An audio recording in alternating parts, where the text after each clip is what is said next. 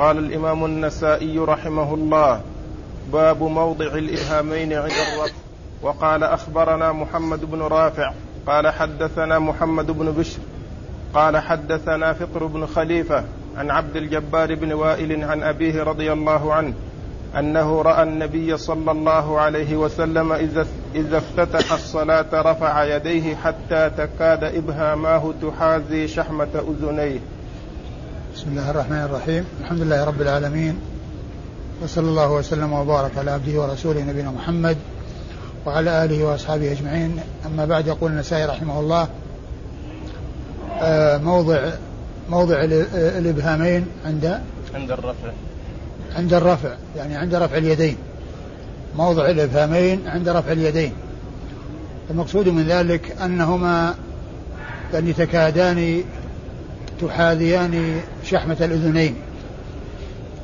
وقد أورد النسائي حديث وائل بن حجر رضي الله تعالى عنه أنه رأى النبي صلى الله عليه وسلم إذا إذا رفع إذا افتتح الصلاة. إذا افتتح الصلاة رفع يديه حتى تكاد إبهاماه آه تحاذي شحمة تحاذي شحمة أذنيه تحاذي شحمة أذنيه.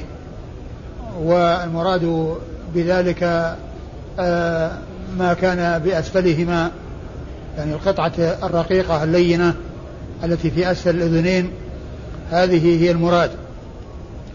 وهذا يتفق مع حديث الحديث المتقدمة عن مالك بن الحويرث أن أنه حتى يحاذي فروع أذنيه والمراد بذلك أعالي الفروع هي الأعالي أعالي الأذنين.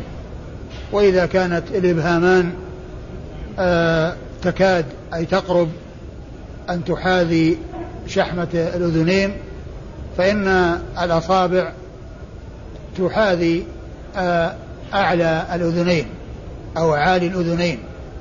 فهو متفق مع ما تقدم من ذكر آه الرفع حتى محاذاة فروع الأذنين. حتى محاذاة فروع الأذنين. يعني هذا الحديث موافق لما جاء في الأحاديث المتقدمة من جهة رفع اليدين. وهذه إحدى الحالات التي آه، ترفع آه، اليدين إليها. وقد جاء في بعض الأحاديث أنها حذو المنكبين فحذو الأذنين وحذو المنكبين. أما إسناد الحديث فيقول سيخبرنا محمد بن رافع. ومحمد بن رافع هو القشيري النيسابوري وهو ثقة خرج حديثه أصحاب الكتب الستة إلا ابن ماجه فإنه لم يخرج له شيئا وهو من شيوخ مسلم الذين أكثر من الرواية عنهم ومن طريقه روى حديث صحيفة همام منبه أو أحاديث صحيفة همام منبه التي أوردها في مواضع كثيرة من صحيحه فإنها كلها بإسناد واحد وهي من طريق شيخه محمد بن رافع هذا. وكما قلت خرج له أصحاب الكتب الستة إلا ابن ماجه فإنه لم يخرج له شيئا. فهو من جنس آه، إسحاق بن راهوية الذي خرج له أصحاب الكتب الستة إلا ابن ماجه. حدثنا محمد بن بشر. حدثنا محمد بن بشر وهو الكوفي وهو ثقة عابد خرج حديثه أصحاب الكتب الستة. ثقة حافظ. حافظ؟ إيه؟ ثقة حافظ. الأول ثقة عابد. اللي هو محمد بن رافع. محمد بن رافع؟ إيه؟ آه، محمد بن بشر ثقة حافظ. خرج حديثه أصحاب الكتب الستة. حدثنا فطر بن خليفة. حدثنا فطر بن خليفة وهو صدوق رمي بالتشيع. وأخرج حديثه البخاري وأصحاب السنن الأربعة. عن عبد الجبار بن وائل. عن عبد الجبار بن وائل بن حجر الحضرمي وهو ثقة أرسل عن أبيه روايته عن أبيه مرسلة. وأخرج آه، حديثه مسلم وأصحاب السنن الأربعة. يروي عن أبيه وائل بن حجر الحضرمي صاحب رسول الله صلى الله عليه وسلم وحديثه أخرجه البخاري في جزء القراءة. ومسلم وأصحاب السنن الأربعة. وسبق أن مر بنا آه، آه، بعض الحديث أو حديثان من رواية عبد الجبار بن وائل عن أبيه وعرفنا أنها مرسلة. لكن قد جاء ما يعضد هذه الروايات التي جاءت عنه فيما يتعلق برفع اليدين مثل حديث مالك بن حويرث. فإنه دال على ما دل دلت عليه حديث وائل بن حجر فيما يتعلق بالنسبة بالنسبة لرفع اليدين. قال رفع اليدين. والشيخ الألباني وضع هذا الحديث ضمن الأحاديث الضعيفة في سنن النسائي.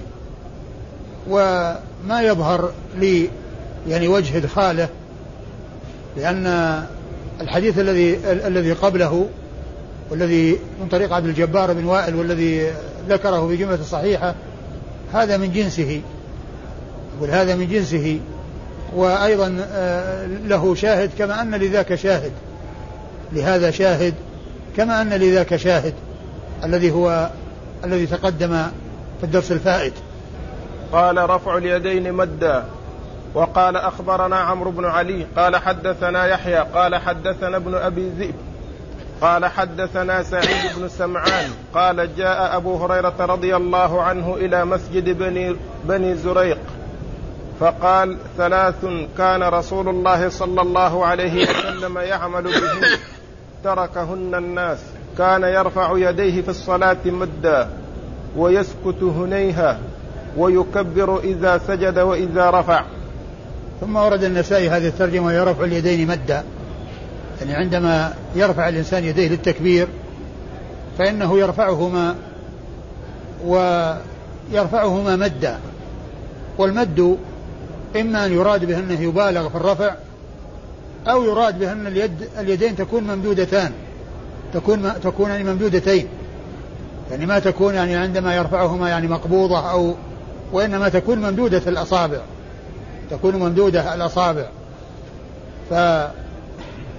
فهذه الترجمة رفع اليدين مدا إما أن يراد بها المبالغة في الرفع أو يراد بها رفع أو مد اليدين عند رفعهما بالتكبير مد اليدين مد يعني مد الأصابع يعني ما تكون مقبوضة وإلا تكون يعني آه، مخفوضة وإنما تكون ممدودة.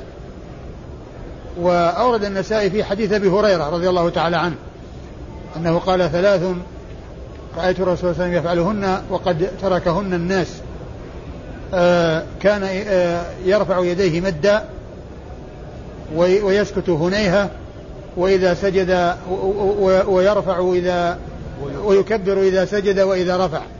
ويكبر إذا سجد وإذا رفع. فقوله يرفع يديه مدا هذا هو المقصود بالترجمة. والمراد منه أنه يرفع يديه عند التكبير. يعني عند افتتاح الصلاة.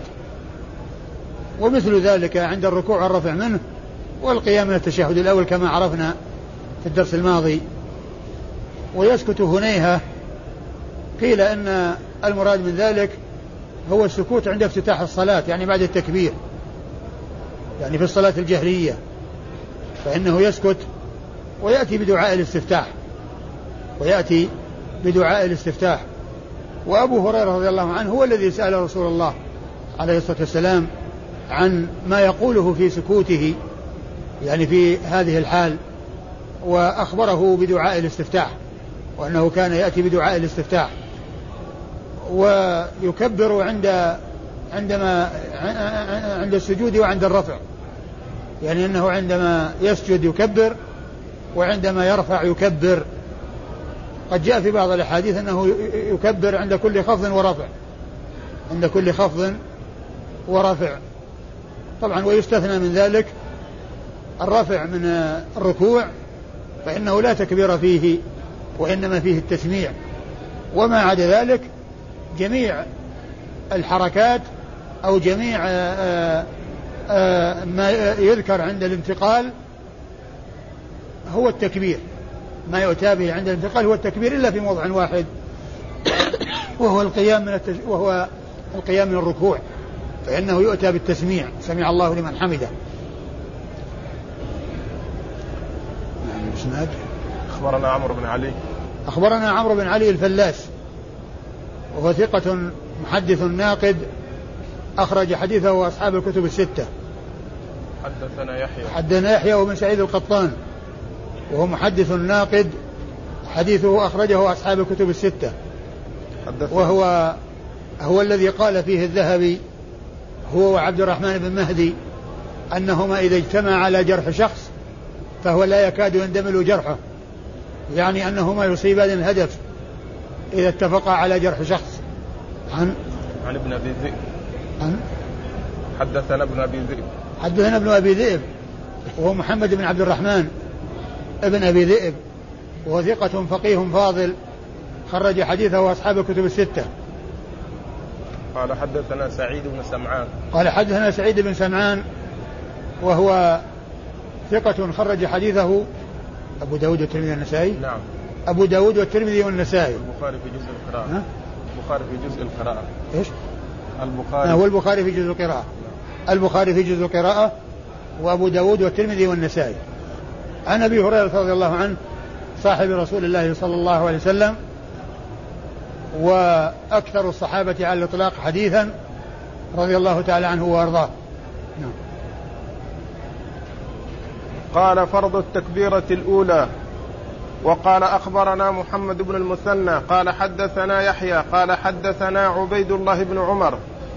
قال حدثني سعيد بن أبي سعيد عن أبيه عن أبي هريرة رضي الله عنه.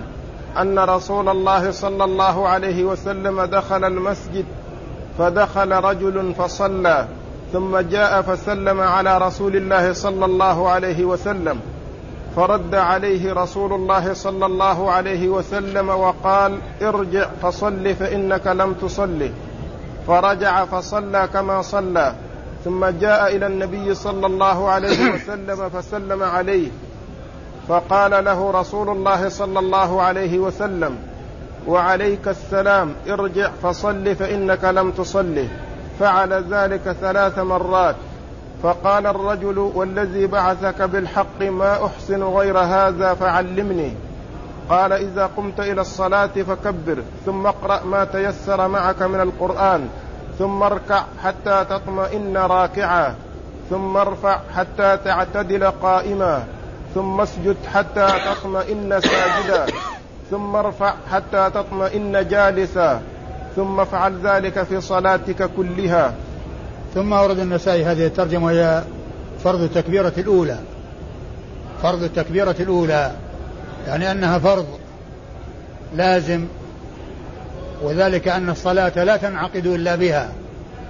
ولا يكون الإنسان داخلا بالصلاة إلا بهذه التكبيرة. التي هي تكبيرة الإحرام.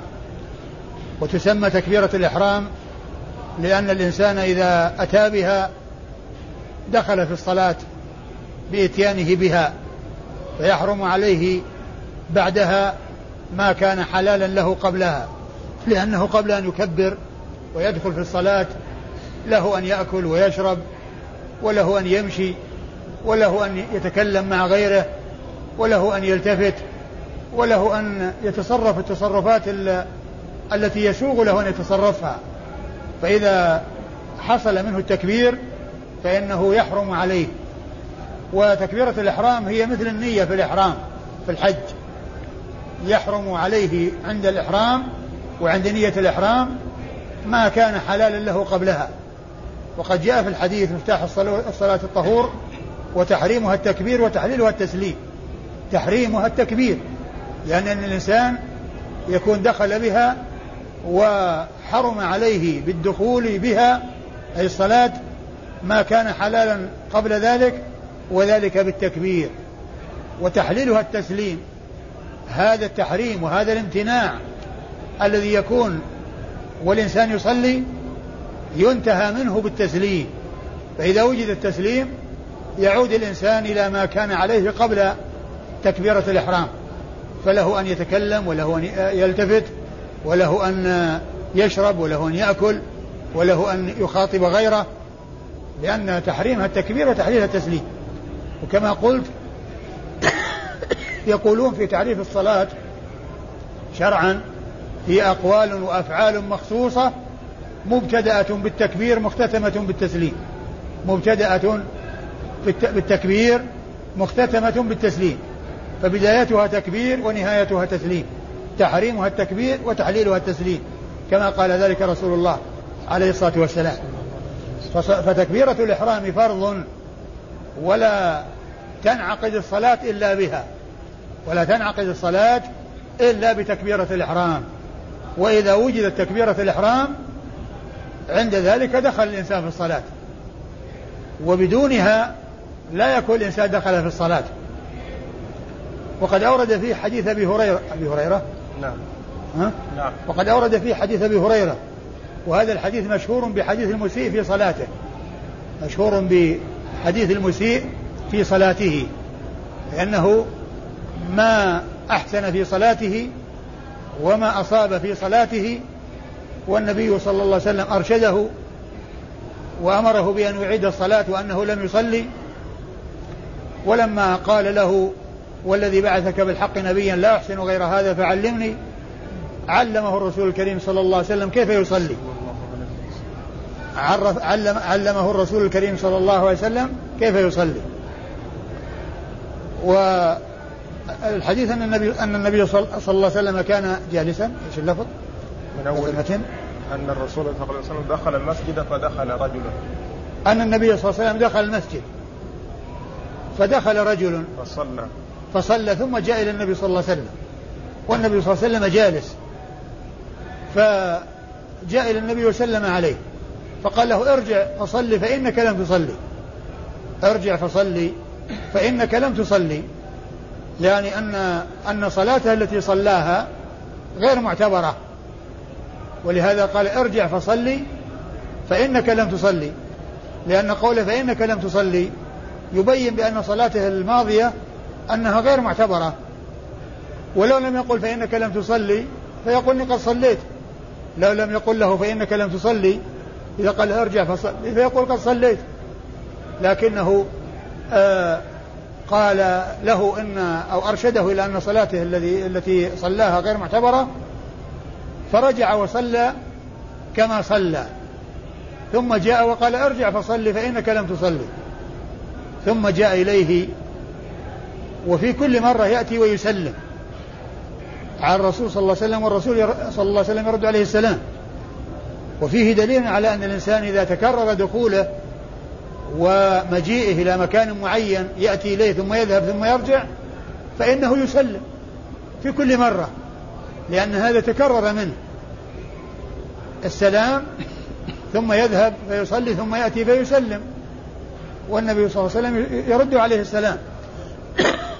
ففي هذا تكرار السلام في المجلس الواحد إذا ذهب الإنسان ورجع إليه فإنه يسلم مرة أخرى ولا يكفي سلامه الأول الذي حصل قبل ذهابه منه وإنما في كل مرة يأتي ويسلم كما فعل هذا الصحابي ورد الرسول الكريم عليه الصلاة والسلام السلام عليه. وعندما فعل هذا ثلاث مرات. وهو ولعل النبي عليه الصلاة والسلام يريد أن أنه يعني كأن لعله حصل منه خطأ في تلك المرة فحصل منه استعجال أخل في الصلاة ولكنه كان على وتيرة واحدة وعلى طريقة واحدة وصلاته على هيئة واحدة. فعند ذلك قال والذي بعثك بالحق لا أحسن غير هذا فعلمني حلف وأقسم بأنه لا يعرف غير هذا وأن هذا هو الذي يعرفه من كيفية الصلاة وطريقة الصلاة وطلب منه أن يعلمه. وهذا وهذا الذي حصل منه من الرسول صلى الله عليه وسلم كونه يعيد ثلاث مرات ثم بعد ذلك يأتي ثم يحلف بأنه ما يعرف إلا هذا ويطلب التعليم لا شك أنه عندما يعلم سيكون لذلك التعليم وقع في نفسه وسينتبه جيدا لتلقيه لأن كونه فعل ذلك ثلاث مرات. والرسول صلى الله عليه وسلم يقول له ارجع فصلي فإنك لم تصلي. ثم بعد ذلك يحلف بأنه لا يعرف غير هذا ويطلب التعليم.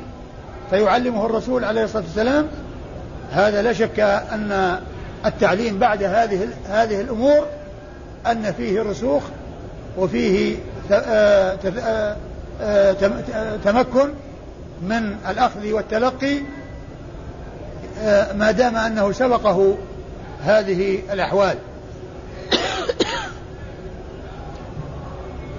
فالنبي عليه الصلاة والسلام قال إذا قمت إلى الصلاة فكبر وهذا هو محل الشاهد من إيراد الحديث التي هي فرض التكبيرة الأولى. إذا قمت إلى الصلاة فكبر. يعني معناه أن الإنسان يدخل في الصلاة بالتكبير.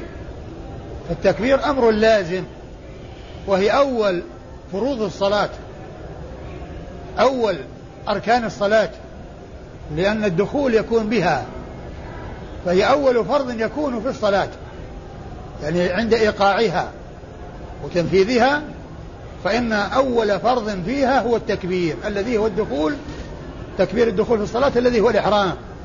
الذي قال عنه قال عنه صلى الله عليه وسلم في الحديث الذي ذكرت تحريمها التكبير. إذا قمت إلى الصلاة فكبر ثم اقرأ ما تيسر معك من القرآن. وهذا استدل به بعض العلماء على أن قراءة الفاتحة ليست بلازمة لأن النبي عليه الصلاة والسلام قال ثم اقرأ ما تيسر معك من القرآن. وقد يتيسر مع القرآن غير الفاتحة مع, مع الإنسان من القرآن غير الفاتحة.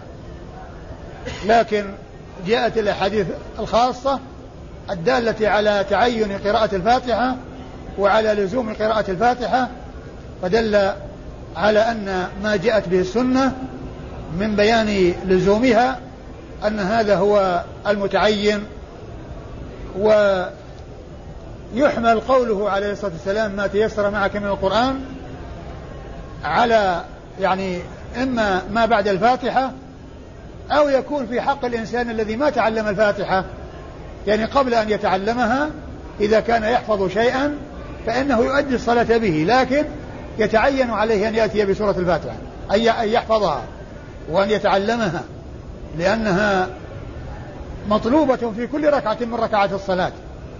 وقد جاءت الأحاديث الدالة على فرضها ووجوبها ولزومها وأنه لا صلاة لمن لم يقرأ بفاتحة الكتاب. لا صلاة لمن لم يقرأ بفاتحة الكتاب فهي متعينة و آه، ثم؟ ثم اركع. ثم اركع. ثم اركع حتى تطمئن راكعة. يعني معناها أنه يطمئن في ركوعه.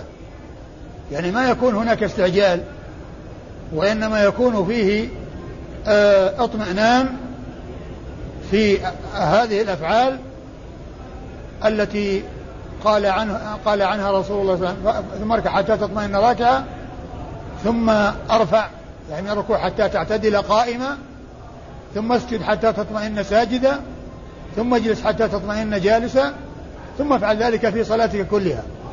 وكأن النبي عليه الصلاة والسلام نبهه على الشيء الذي رآه أخل به وهو هذه الأفعال. وأنه لم يطمئن فيها بل كان مستعجلا. فنبهه الرسول الكريم صلى الله عليه وسلم إلى أن إلى أن يطمئن في هذه الأفعال. ولم يعلمه الأمور الأخرى التي هي التشهد والجلوء والسلام وما إلى ذلك ولعله لم يكن مخلا في تلك وإنما أخل في الركوع وفي القيام وفي السجود وفي الجلوس يعني بعد السجود اللي هي بين السجدتين. فأرشده الرسول صلى الله عليه وسلم إلى الاطمئنان في هذه الأفعال إلى الاطمئنان في هذه الأفعال. ثم قال ثم افعل ذلك في صلاتك كلها. يعني كل ركعات الصلاة تعمل فيها مثل ما عملت في هذه الركعة. وهذا الحديث حديث عظيم وهو أصل في بيان كيفية الصلاة وكذلك فيما يتعلق بالاطمئنان بها. وفيه أن الإنسان إذا ما أطمأن في آه في أفعاله الركوع والسجود والجلوس والقيام أنه لا يعتبر مصليا لأن النبي عليه الصلاة والسلام قال فإنك لم تصلي. يعني ما وجدت منك الصلاة. المشروعة المطلوبة المفروض التي تحصل براءة الذمة بها. فأرشده النبي الكريم عليه الصلاة والسلام بعد هذا الترداد وبعد حلفه بأنه لا يحسن غير ذلك. قال أخبرنا محمد بن المثنى. أخبرنا محمد المثنى وهو الملقب الزمن محمد المثنى العنزي. الملقب الزمن وكنيته أبو موسى وهو ثقة خرج حديثه أصحاب الكتب الستة بل هو شيخ لأصحاب الكتب الستة. شيخ لأصحاب الكتب الستة. وهو رفيق محمد بن بشار الذي اتفق معه في سنة الولادة وسنة الوفاة واتفق معه في الشيوخ والتلاميذ واتفق في كونهما جميعا من أهل البصرة. ولهذا قال عنهم الحافظ بن حجر وكان كفر سيريهان وكان كفر سيريهان. ولد في سنة واحدة ومات في سنة واحدة وهم من أهل البصرة واشتركا في الشيوخ والتلاميذ فصار كفر سيريهان. حدثنا يحيى. حدثنا يحيى وابن سعيد القطان وقد تقدم ذكره قريبا. حدثنا عبيد الله بن عمر. حدثنا عبيد الله بن عمر بن حفص بن عاصم بن عمر بن الخطاب العمري وهو, وهو المصغر وهو ثقة خرج حديثه أصحاب الكتب الستة. بخلاف أخيه المكبر الذي هو عبد الله فإنه ضعيف. عبيد الله بن عمر بن حفص بن عاصم بن عمر بن الخطاب هذا ثقة. أخرج له أصحاب الكتب الستة. وأما أخوه عبد الله ابن آه عمر ابن حفص بن عاصم بن عمر بن الخطاب فهو ضعيف. فالمصغر ثقة والمكبر ضعيف. عن سعيد بن أبي سعيد. نعم. عن سعيد بن أبي سعيد المقبري هو هو ثقة خرج حديثه أصحاب الكتب الستة. عن أبيه. عن أبيه آآ آآ آآ كيسان. كيسان بن سعيد المقبري وهو ثقة ثبت خرج حديثه أصحاب الكتب الستة. عن أبي هريرة. عن أبي هريرة رضي الله عنه وقد تقدم ذكره. قال القول الذي يفتتح به الصلاة. وقال أخبرنا محمد بن وهب قال حدثنا محمد بن سلمة عن أبي عبد الرحيم قال حدثني زيد هو ابن أبي أنيسة عن عمرو بن مرة عن عون بن عبد الله عن عبد الله بن عمر رضي الله عنهما أنه قال قام رجل خلف نبي الله صلى الله عليه وسلم فقال الله أكبر كبيرا والحمد لله كثيرا. وسبحان الله بكرة وأصيلا. فقال نبي الله صلى الله عليه وسلم من صاحب الكلمة؟ فقال رجل أنا يا نبي الله. فقال لقد ابتدرها اثنا عشر ملكا. ثم ورد النسائي القول الذي يفتتح به الصلاة. يعني الدعاء الذي يفتتح يفتتح به الإنسان صلاته. فإذا قال الله أكبر قل الله أكبر كبيرا وسبحان الله بكرة وأصيلا والحمد, لله كثيرا وسبحان الله بكرة وأصيلا. وقد أورد فيه حديث ابن عمر حديث عبد الله بن عمر رضي الله تعالى عنهما أنه صلى خلف رسول الله صلى الله عليه وسلم فقال رجل خلفه الله أكبر كبيرا والحمد لله كثيرا وسبحان الله بكرة وأصيلا فقال من قائل هذه الكلمة؟ فقال رجل أنا يا رسول الله. فقال لقد رأيت اثني عشر ملكا. لقد ابتدرها. لقد ابتدرها اثني عشر ملكا. يعني كل واحد يبادر إلى كتابتها. كل واحد يبادر ويسارع إلى كتابتها. آه فهذا يدل على مشروعية هذا الدعاء في افتتاح الصلاة. ويدل أيضا على آه على أن الكلمة تطلق على الكلام على الكلام. لأن قوله الله أكبر كبير الله أكبر كبيرا والحمد لله كثيرا وسبحان الله بكرة وأصيلا أطلق عليها أنها كلمة. أطلق عليها أنها كلمة. لأن الكلمة تأتي يراد بها الكلام.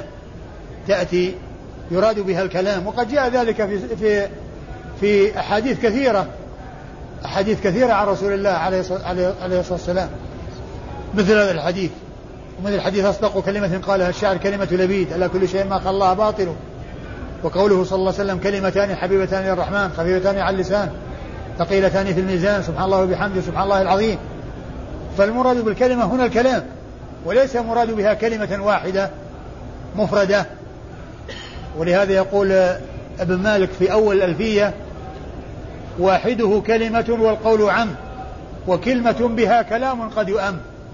يعني قد يقصد قد يقصد بالكلمة الكلام. الكلمة قد يقصد بها الكلام ويراد بها الكلام. ولهذا يقول يقال فلان ألقى كلمة والمراد بالكلمة كلمة طويلة وليست كلمة كلمة واحدة لفظا واحدا يقال لها كلمة. فالكلمة تأتي كما تأتي للفظة مفردة واحدة الكلام فتأتي أيضا يراد بها الكلام. ومن مجيئها مرادا بها الكلام هذا الذي في هذا الحديث. الله أكبر كبيرا والحمد لله كثيرا وسبحان الله بكرة وأصيلا قال من قائل هذه الكلمة؟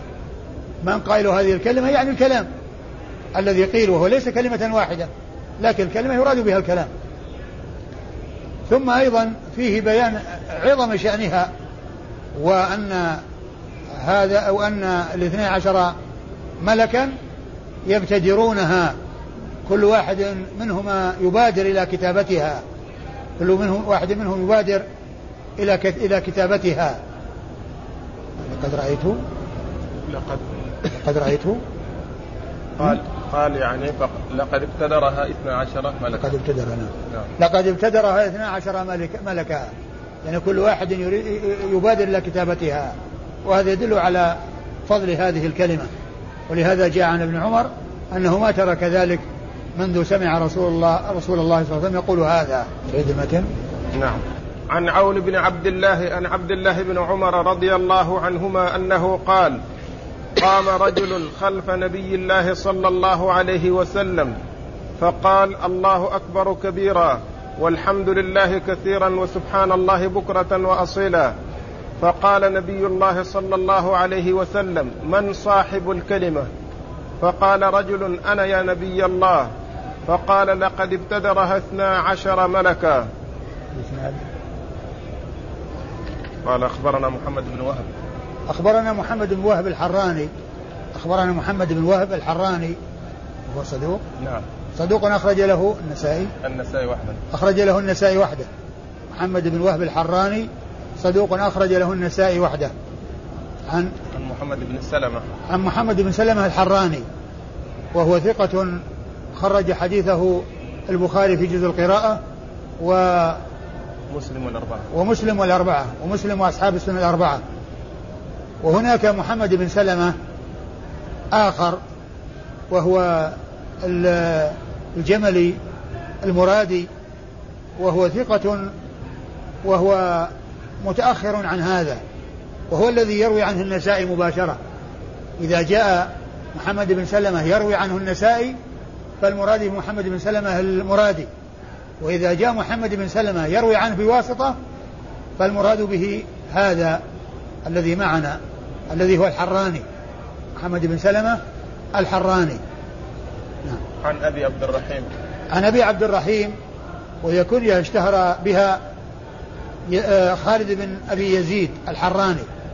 خالد بن أبي يزيد الحراني وهو مشهور بكنيته أبي عبد الرحيم وهو ثقة خرج حديثه. البخاري في الأدب ومسلم وأبو داود والنسائي. البخاري في الأدب ومسلم وأبو داود والنسائي. البخاري في الأدب المفرد ومسلم وأبو داود والنسائي. البخاري في الأدب المفرد وأبو داود ومسلم ومسلم وأبو داود والنسائي. حدثني زيد هو هو ابن أبي أنيسة حدثني زيد هو ابن أبي أنيسة وهو ثقة خرج حديثه أصحاب الكتب الستة. وقوله هو ابن أبي أنيسة هذه قالها من من دون أبي عبد الرحيم. لأن أبا عبد الرحيم لا يحتاج إلى أن يقول هو من فلان بل ينسب شيخه كما يريد.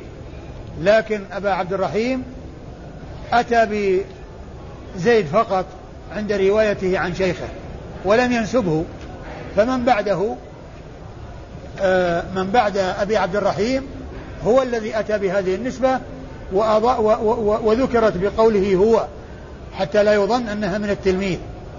لأنه لو لم يأتي هو لظن أنها من التلميذ والتلميذ ما نسبه وإنما أتى به بلفظ مفرد الذي هو زيد. ومن دونه أراد أن يوضح لكنه أتى بكلمة هو الدالة على أنها ليست من التلميذ وإنما هي ممن دون التلميذ. عن عن عون بن عبد الله. عن عون بن عبد الله.